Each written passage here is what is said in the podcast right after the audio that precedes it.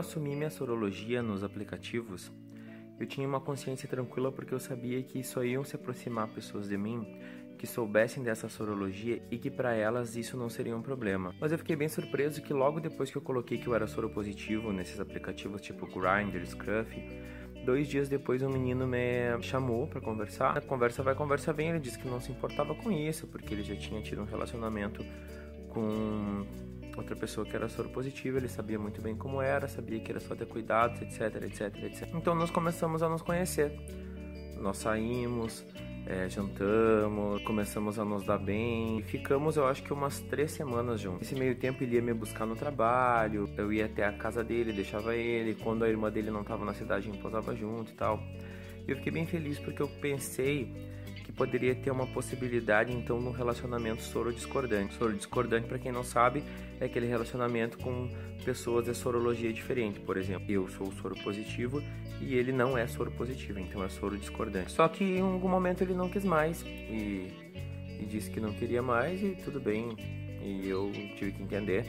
Apesar de não estar tá gostando muito de como estava o nosso relacionamento nos, nos últimos dias, assim, estava achando estranho eu senti um pouquinho porque eu pensei, bah, agora até eu achar uma outra pessoa que aceite isso, né, vai ser bem complicado.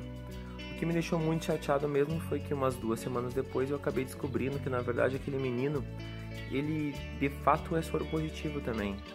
E ele me mentiu todo o tempo, quer dizer, eu ia para casa dele, eu tomava remédio antes de dormir e ele tomava os remédios escondidos de mim. Eu sei que cada pessoa tem o seu tempo e ninguém é obrigado a falar sobre a sua sorologia para ninguém.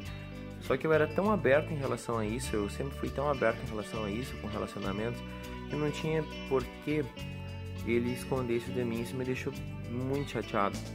Mas claro que eu entendo, né? Cada um tem seu tempo, cada um sabe o que passa pela sua cabeça e tal.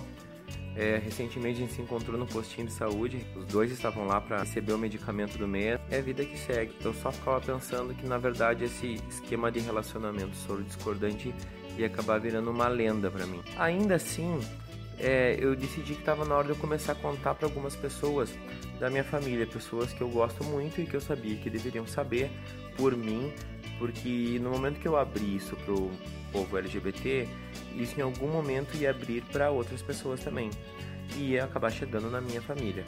Então eu decidi contar para minha madrinha postiça, eu chamo madrinha postiça porque ela não é minha madrinha, mas eu assim a considero. E um dia nós estávamos caminhando ali na praça, eu, minha irmã, ela, minha filhada, e, eu, e ela disse que me sentiu um pouco abatido por uns dias e tal.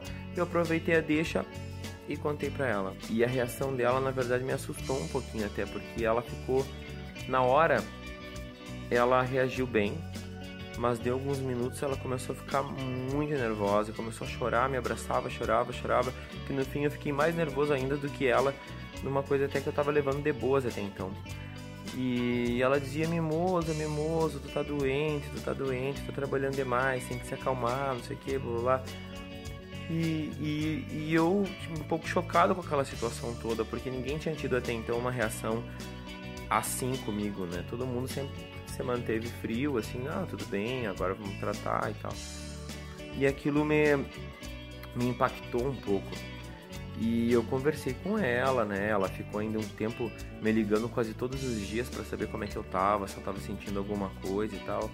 Até que daqui a pouco ela entendeu, né? Que é um tratamento e que eu tô fazendo um tratamento e tá tudo ok. E que a vida vai seguir igual como era antes. A única coisa é que eu vou ter que ter alguns cuidados. Isso me fez perceber que ia ser um pouco mais difícil contar para minha família do que eu pensei que fosse, porque eu fiquei muito tempo com aquele sentimento de ver uma pessoa que eu gosto muito chorando na minha cabeça.